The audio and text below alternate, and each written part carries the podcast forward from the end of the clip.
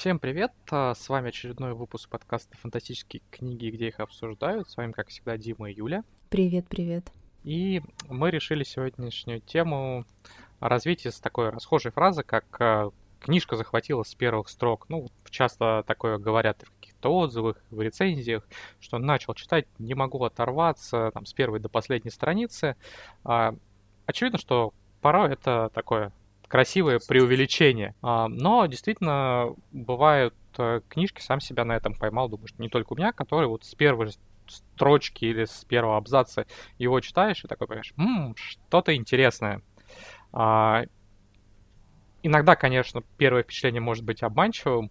А, Я сейчас вспомнилась э, разговоры, которые бывают про компьютерные игры, что в свое время разработчики старались сделать главное, что там, начало игры самым интересным, потому что первые обзоры будут а, опираться именно на начало. Мгм. Вот, главное, чтобы впечатление произвести. Вот, но с книжками тоже так, вероятно, бывает, когда начало вроде производит впечатление, а потом а, как-то уже что-то не совсем то, что казалось. Но хватает и книжек, которые действительно а, с первой строчки захватывают и не отпускают до конца. Именно про такие примеры хочется поговорить и, а, наверное, еще обсудить вот а, что это за такие крючки, которые способны с первой же а, строчки зацепить.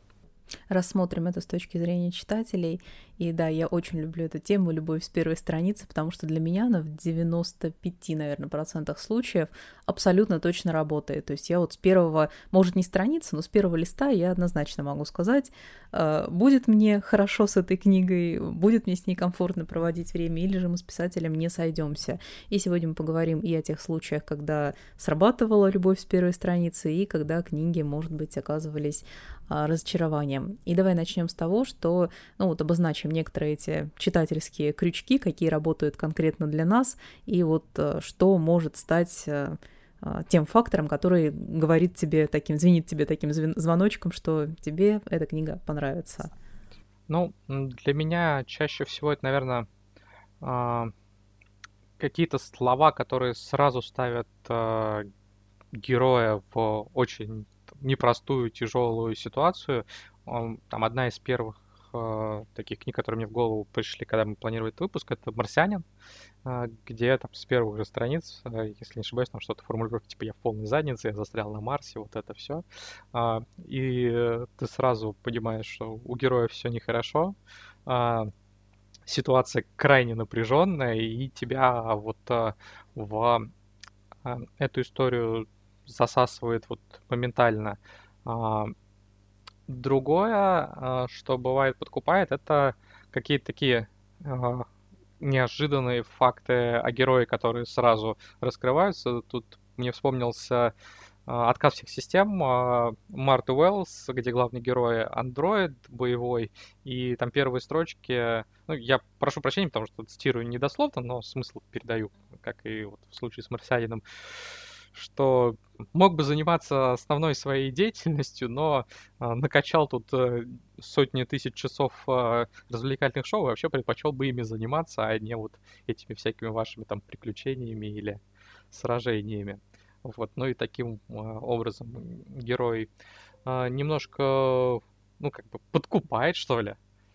Вот, ну и третье, что для меня работает, это если, ну, вот какой-то есть неожиданный выверт. А, Я очень хорошо помню, когда мне первый раз в руки попала книжка Джо Аберкромби, я поехал а, на а, ярмарку, я тогда жил в Петербурге, ДК Крупская, там большая книжная ярмарка. Я туда обычно выбирался, ну, там раз в пару недель и уезжал с а, ну, 5-10 книжек раз брал. И тогда тоже взял вот несколько книжек. Я помню, как иду к метро, у меня несколько книг, я их так начинаю открывать по одной и с- просто смотреть, что там внутри. И у Аберкромби там с первой страницы, первая глава называется «Конец». Я такой, «М, необычно. И поэтому, собственно, уже по пути домой именно его я начал читать. А, Аберкромби, надо сказать, что все-таки не зацепил меня вот прямо именно с первых строчек, то есть вот название главы меня первый подкупило, но дальше мне скорее он начал нравиться где-то уже в а, главах, а, где Глок-то появился, начал активно действовать, там эпизоды с тренировками Джизаля, вот не с первой главы с Логином, потому что она такая достаточно все-таки классически фэнтезийная. И у нас здесь э, Дима писал сценарий к этому выпуску и набросал несколько э, вариантов, какие вообще вот существуют. И мне очень нравится здесь один пункт, которому я вспомнила прям супер конкретный пример. Э, называется он «Какие-то неожиданные факты о главном герое». Ну, ты, в принципе, это привел, наверное, вот в качестве неожиданной ситуации с марсианином. Но я здесь сразу же вспомнила коробку в форме сердца э, Джо Хилла. А, там все начинается с того, что идет описание коллекции главного героя, что он собирал, и если в очень общих чертах ее можно назвать, наверное, такой оккультной коллекцией, хотя он абсолютно в это не верил, просто у него был такой образ рок-звезды, и он собирал всякие жуткие штуки. И там были типа э, рисунки человека, который сидит пожизненное, потому что он маньяк, какая-нибудь там ведьмина рука засушенная, идет перечисление именно этой коллекции, и я читаю, я понимаю, что мне так интересно, что это за герой, что там, почему он собирает эту коллекцию, как его образ будет раскрываться. И вот это абсолютно тот э, необычный факт про персонажа, который меня прям сразу-сразу зацепил. И вторым э, пунктом я выделю э, слог автора. Может даже вообще ничего не происходить, но если я читаю, и писатель передо мной сразу рисует вернее, даже не рисует, а пишет настолько образно и красиво, что у меня в голове сразу э, место действия, что у меня в голове вот атмосфера сразу создается, э, я могу сказать, что это однозначно будет моя книга. Из последнего примера это, конечно, вот Тигана Кея. Там, э, пролог, там именно с первой страницы, вот основной части, идет описание местности, идет описание вот какого-то состояния, в котором там э, страна и природа находятся. И прям это было великолепно. Я читала, и мне аж хотелось вот вслух зачитывать. Э, настолько нравилось, как он слова всплетает э, в предложение. Ну, если говорить про там, необычный факт, мне еще вспомнилась Дэвин Мэтсон с э, «Мы оседлаем бурю». А, я ее читал как раз еще на английском с точки зрения такой не предложить ли купить на нее права. И первая глава, там повествование ведется от э, приемной дочери императора, которая вспоминает, что э, там, к тому времени, как она научилась ходить, на нее было уже совершено несколько покушений. Это сразу так привлекает внимание. Потом я узнал, что, оказывается, это изначально была э, в первой версии книжки, которая еще с издатом публиковалась. Э, первая глава была другой, э, посвященной воину-кочевнику, и там тоже такие цепляющие достаточно э, первые строки о том, что от, отрезать голову куда сложнее, чем кажется на первый взгляд. Вот. Там у этих кочевников традиция, а, причем не врагов, а вообще всех а, погибших, а, им отрезать голову, чтобы, так сказать, выпускать их духи на свободу, чтобы они не были застрявшими в мертвых телах. Вот. Ну и вот Мэтсон меня тоже тогда прям сразу как-то зацепило. Стало сразу понятно, что автор такой достаточно жесткий ее недаром сравнивают там с тем же Аберкромби. Ну и мы будем продолжать с примерами тоже конкретных э, книг, какие вот вспомнятся вообще, какие можно именно отнести к этой категории любви с первых страниц. И я здесь обращусь, э, наверное, к своим истокам. Вот первая книга, которую я могу вспомнить, которую я читала, это было вот абсолютно захватило меня с первых страниц. Она, конечно, э, не относится к нашей теме фэнтези и фантастики, но я не могу про нее не сказать, потому что это были приключения капитана Блада Рафаэля Сабатини. Я прекрасно помню эту первую страницу, где описывается, как бакалавр медицины Питер Блад сидит э, там у себя, а, вернее, смотрит он в окно, там сидит рядом с подоконником, и на улице происходит какая-то движуха, и... Восстание Монмута. Да-да-да, и э, ты что, лучше меня помнишь эту книгу? Ну, я на самом деле не сказать, что прям очень хорошо помню книжку, но там, я знаю, на каком историческом периоде она основана. Так что, да, там в Англии вспыхнуло восстание Монмута, тех, кто оказался в нем так или иначе увлечен, их а, там осудили, отправили ну, в общем, на там, плантации там трудиться. Да, а Блад вообще он просто лечил кого-то да, из да, да, восставших. Да. И там вот начинается как раз с того, что описывается человек абсолютно такой мирной профессии, и вот э, с первой же страницы как его затянуло. Э. Ну как мирный? Там же упомянуто, что он до этого служил под началом адмирала Дерюйтера, вот, э, голландского прославленного адмирала. Но на, но в, на тот момент в, он просто медик, в, сидящий около окошка. Врачом-то он был военным, по сути. Так что... Ну, в общем, это вот первая книга, которая я могу вспомнить, что прям вообще мне по ней крышу сорвало, и я читала ее в захлеб до самого финала, и А, до сих пор это одна из моих любимых приключенческих книг. А, из того, что вот более-менее посвежее, я могу вспомнить, что меня прям сразу затянул мы Легион, мы Боб, про которого мы чуть позже еще сегодня поговорим. Дети времени Адриана Чайковский очень понравились тоже вот с первой же страницы. Здесь, наверное, их я отнесу тоже к категории, когда мне очень понравилось, как пишет автор, только в отличие от Кея, который такой цветистый и вот э, умеет играть словами, Адриан Чайковский это скорее такой более сухой, вот именно идеально подходящий, по моему мнению, к научной фантастике текст. А, Еще классным примером мне вспоминаются «Короли жути» Николаса Имса. Вот там была любовь. А, представляешь, я даже помню, как этот текст был на странице расположен. То есть там а, первая страничка это вот э, чуть-чуть описание героя его быта. Я переворачиваю и вот читаю там, наверное, первые два-три абзаца сверху следующей страницы, и, ну, вот, наверное, любовь с первого листа можно назвать, тоже мне прям сразу стало интересно, что это за главный герой, мне очень понравилось. Про эту книгу я знала немного заранее, что там будут идти отсылки какие-то вот к персонажам, как будто они являются... Музыке, да. Да, да, да, что это будут музыкальные... Да, да, да, что это будут музыкальные такие отсылки в фэнтезийном мире, и это немножко, конечно, подогревало мой интерес уже а, до прочтения, ну и когда я увидела, что да, я понимаю, кем будет этот герой, ну это прям сразу были аплодисменты автору. Во-первых, да, скажу про поводу Чайковски, что второй роман э, это не продолжение «Детей времени», это просто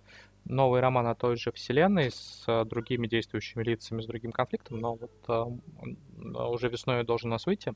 Если не ошибаюсь, «Дети погибели» будет называться у нас э, Children of Ruin э, в оригинале.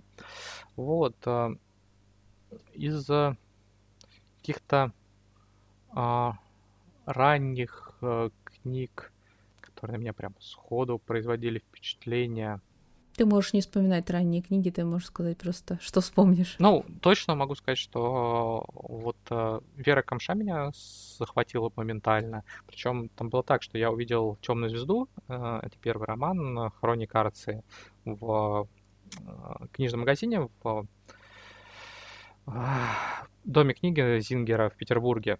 Она вышла в той же серии, где выходили романы Перумова, которого я тогда читал активно. А, я открыл, полистал, смотрю там его рекомендации, такой думаю, ну, ну вроде любопытно, но нет пока, что-то, что-то не уверен. И а, я в итоге купил Темную звезду после того, как увидел, что вышло продолжение. Во-первых, продолжение было с а, иллюстрациями Ромы Попсуева, которые бросились в глаза. Во-вторых, я подумал, ну, раз продолжение выходит, значит, наверное, не какая-то птичка да девка, а что-то стоящее. После этого я, собственно, уже купил Темную звезду. Там пролог а, который такой глобальный конфликт а, начинает отталкиваясь от событий гибели богов Перумова, который я считаю одной из самых сильных его книг. И вот он уже там с первых страниц, не с первой строчки, но с первых страниц, та книжка цепляла. Я помню, что вот тоже ехал в метро, и там уже, наверное, страниц 70-80 прочитал только по дороге домой.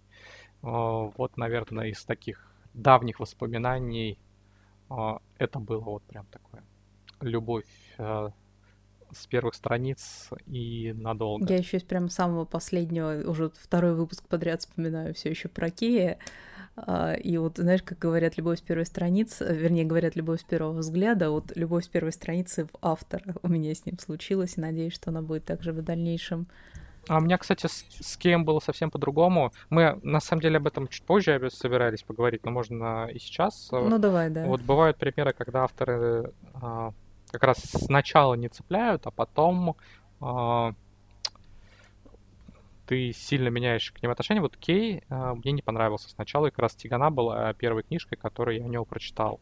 То есть мне она показалась какой-то, я не знаю, тяжеловесной, что ли. А, я я ее прочитал целиком, но вот э, первый раз она меня совершенно не зацепила. Я к Кею вернулся спустя несколько лет э, с Львами Аль-Рассана, вот в них я как раз влюбился, после этого читал уже более поздние романы Кей к Тигане, я еще там вернулся, ее перечитал уже спустя достаточно много лет, может быть, не знаю, может, я слишком рано по возрасту для себя взял, э, но э, полюбил я Кей не с первой, не то что строчки, но даже не с первой книжки, Тигана сейчас мне уже нравится, я бы отнес к числу там, книжек, которые я по-настоящему люблю, но это произошло вот не с первого даже прочтения. У тебя, кстати, такие были примеры, когда вот поначалу автор? Я тебе даже больше скажу. У меня есть парочка примеров, когда я читала книгу целиком, она мне не нравилась, потом что-то происходило, я к ней, ну, сейчас приведу примеры, потом я к ней возвращалась, она мне нравилась. А начну с фантазийного примера. Это в целом знакомство с автором, и одна из его самых знаменитых книг. Это Ольга Громыко и ее профессия ведьма мне постоянно про нее говорили, что это такая крутая вот просто фантазиатина, что это и истоки ромфанта, и э, именно как фэнтези написано хорошо, и юмор там такой, что вот ты прям будешь, не знаю, всю книгу улыбаться. Я помню, что беру, беру эту профессию ведьму, начинаю читать, и мне вообще не нравится. То есть я прочитала ее, и я могла понять там, за что ее любят, но у меня абсолютно никакой вот, не знаю, эмоциональной привязки к тексту не случилось. Потом проходит года три, наверное. Я купила сборник э, Громыка, где было несколько сразу произведений. Э, и такая думаю, ну ладно, попробую еще раз и эту книгу тоже. Я тем более тогда э, обзор собиралась делать, куда хотела включить вот несколько книг из творчества автора. А, плюс «Верные враги» я у нее прочитала, и мне понравилось, и я беру, и мне прям так зашло, то есть я реально там и смеялась, мне и герои нравились, и, ну, просто книга вот попала в нужное настроение, поэтому это мой однозначный пример а, того, как изменилось мнение. И вторым примером могу привести тоже, к сожалению, не фантазийно-фантастическая книга, но это случилось буквально вот в конце прошлого года. А, это «Правда о деле Гарри Квеберта» Жаэля Дикера. Это детектив, который я прочитала в 2020, по-моему, еще, или в 2021. Ну, в общем, прочитала и прочитала, и забыла про него. А тут мне на Кинопоиске все время стал а, в рекомендациях попадаться сериал, который является э, экранизацией этой книги, и его так активно мне сама платформа продвигала, что в итоге я начала его смотреть. Мне очень он зашел, мне прям вот все от и до понравилось. Я прям заканчиваю последнюю серию, беру сразу же перечитывать книгу, причем мне даже пришлось ее заново купить, потому что первый раз я ее на анхол отдала. А, и вот со второго раза прям очень-очень-очень зашло, и она у меня теперь в библиотеке остается навеки вечная. А у тебя какие истории? Ну, я бы, наверное, еще Джима Батчера отметил. А, то есть э, мне его в свое время порекомендовала Настя Парфенова, замечательная писательница, которая, правда, к сожалению, сейчас уже ну, достаточно давно не публикуется. А, но она мне сразу сказала, что он разгоняется там, достаточно долго. То есть первые романы Батчера о Гарри Дрессе, на мой взгляд, ну, такие средненькие. То есть ну, неплохое приключение, но, на мой взгляд, не более того. По-настоящему классным он, на мой взгляд, становится, ну, так, ближе к середине цикла. А, и да, я там себя сейчас уже, когда я его последние книжки слушал на английском, а, я себя ловил на том, что я события первых книжек уже помню так очень смутно, и а, у меня никогда, наверное, не возникнет желания к ним вернуться. А вот при этом то, что происходит ближе там к середине, ну, на данный момент середине цикла, то есть там, перемены, история призрака, вот их я помню хорошо, и оно уже воспринимается ну, не как просто какое-то такое городское фэнтезийное приключение, а как действительно история, которая трогает, не оставляет равнодушным, заставляет сопереживать и главному герою, и другим персонажам. Вот, так что Батчер для меня раскрылся не сразу, но там плюс был в том, что я к этому был готов. То есть, возможно, если меня не предупредили, возможно, я бы не дотянул до а, тех а, поиски того, то, что, ну, я говорю, это не то, что он мне там сходу не понравился, но просто он по первым томам, на мой взгляд, средненький и сильным он становится заметно позже. А, ну и мы продолжим еще говорить немного о таких запутанных отношениях с книгами. А, я знаю, что у тебя есть одна история про книгу, которая не нравилась, потом, с которой, вернее, сначала привлекала, потом не нравилась, потом нравилась. Вот а, расскажи, мы ее сегодня уже упоминали. Ну, да, мы хотели, а, хотели обсудить да, книжки, которые а, поначалу цепляют, а потом к ним охладеваешь. Для меня такой книжкой э, был э, «Мы легион, мы Боб», который начинается э, с, по-моему, вопроса главного героя, что теперь вы мне там голову отрежете, что-то в таком духе. Э, потому что он приходит, э, продав свой бизнес в компанию по криозаморозке с тем, чтобы заключить с ними контракт. Но, видимо, рассчитывая, что это понадобится сделать когда-нибудь там спустя годы. В итоге оказывается, что его замораживают почти сразу. Это как раз вот э, примерно то, о чем я говорил там, с марсианином, например, когда сходу такой, опа, что-то любопытное, ну и такой выверт сразу тоже. А, чисто лингвистический, а, интересный. А, попозже, вот там, дальше читаю книжку, а, я поубавил свои восторги.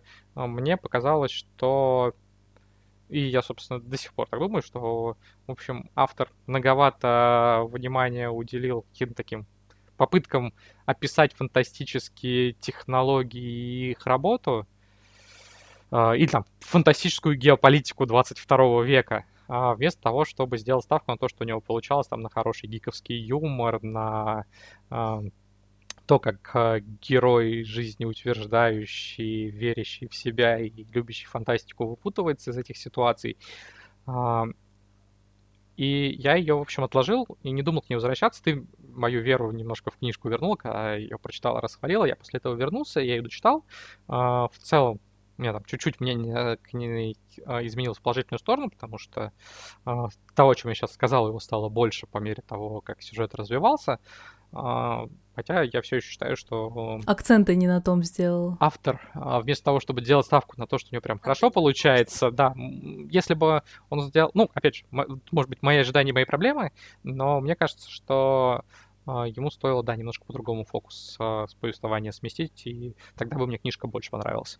Я тоже приведу свеженький пример, буквально январская прочитанная. Книга называется «Поместье Лейкседж», и по описанию оно было просто восхитительным, и по первой главе оно было замечательным. А, в общем, это обещалось такой фэнтезийный, готический э, вернее, готическая фэнтези, еще и там с элементами детектива, и начинается все реально, первая глава интересная. Дети, которые лишились родителей, их э, усыновляет, удочеряет, там брат с сестрой их усыновляет и удочеряет э, женщина, которая вроде как сначала хочет их воспитывать, потом оказывается, что у брата там некоторые сверхъестественные способности, она пытается их искоренить, у нее не получается, она чуть ли не ненавидеть этих детей начинает. И в дальнейшем там очень много хороших деталей, деталей, которые могли сработать, которые могли прям вот сделать супер интересную, насыщенную книгу в крутой атмосфере, потому что там действительно есть и поместье, там есть и э, там загадочные какие-нибудь локации, там есть и некие подземные монстры, и там даже писательница попыталась какую-то вот свою мифологию продумать, но в итоге все это осталось просто плоскими картонными декорациями для романтической линии. И уж на что я люблю, люблю ромфант, но здесь у меня было ощущение, что мне показали э, красивую вот конфетку в такой, не знаю, блестящей оберточке, обещая, что там будет что-то шоколадное и классное, а в итоге мне дали просто э, леденец от простуды отвратительный. Короче, я категорически недовольна, он сейчас рассказала прям аж Ну, видно, что ты с эмоциями, да. Завелась. Да. Вот, наверное, чтобы не заканчивать на такой негативной ноте, стоит сказать еще про какие-нибудь пару книжек, которые цепляли прям с самого начала, а, ну и которые можно посоветовать. Я бы еще игру Эндера выделил, причем у меня было не так. Я сначала прочитал повесть, из которой в итоге вырос а, роман. Вот, э, и там, что там, что там, в общем, э, с первых же слов, с первых же э, абзацев э, эта история захватывает и не отпускает. Другое дело, что вот лично для меня карт, так по большому счету, и остался автором, ну, буквально. Не скажу, что одной книжки мне еще очень нравится Тень Эндера, которая параллельно с игрой Эндера сюжет, который разворачивается. Но вот все остальное, что Карда пытался читать, меня оставило равнодушным. Где там что-то чуть больше понравилось, что-то чуть меньше, но вот ни в одну другую его книжку я полюбить не смог. А, но игра Тенниндера я вот все сердце. Я вспомнила про книгу, с которой мне нужно было начинать, и про которую я могла целый бы один выпуск записать. Это «Имя ветра» Патрика Ротфуса. Там... Давай мы про Ротфуса обязательно отдельный Давай, выпуск да, сделаем. Да, да, да, да, да. А, и там прямо пролог, он называется «Тишина в трех частях» или «Трехчастная тишина». И автор там рассказывает вот виды тишины. Это буквально пролог, он там, не знаю, наверное, лист или, может, там полторы страницы. И я, я, я прям вот сразу была в этой атмосфере. Мне так понравилось. Мне понравилось, как он слова сплетает в предложение. Мне понравилась а, сама вот эта загадочная атмосфера. Мне понравилось, ну вот все, все, все. Мне кажется, это, не знаю, как по нотам он расписал этот пролог. И я прям сейчас вспомнила, мне аж захотелось хотя бы пролог этот перечитать. И мне, кстати, очень нравятся русские переводы, и старые, более такой, не знаю, витиеватый, и новый мне очень нравится. И э, в оригинале, конечно, текст тоже прекрасный. Ну, в плане стиля, да, Ротфус, конечно, большой мастер. Кстати, вот э, Кристофер Рокко, которого я упоминал в прошлом выпуске, он как раз по стилю очень похож на э, Ротфуса. Я не устаю его во всяких э, там текстах. Э, говорит, что это как если бы Ротфус Дюну написал. Так что ну и, и роднит еще и то, что это повествование такое, герой прославленный описывает свою историю, которую как бы подразумевает, что многие знают ее общепринятую версию, а он рассказывает там свой на нее взгляд. А, вот, так что кто любит Ротфус, я бы посоветовал в ожидании надеюсь, в ожидании третьей книжки попробовать Рокио. Думаю, что он тоже должен понравиться. Вот, ну тогда договорились, что один из ближайших выпусков мы посвятим отдельно Ротфусу. Да, записываем про Ротфуса. А, если, кстати, у тех, кто нас слушает, есть какие-то еще пожелания, может быть, о каком-то конкретном авторе, чтобы мы поговорили, обсудили, то обязательно пишите. Спасибо, что нас слушали. И до новых встреч. Пока-пока.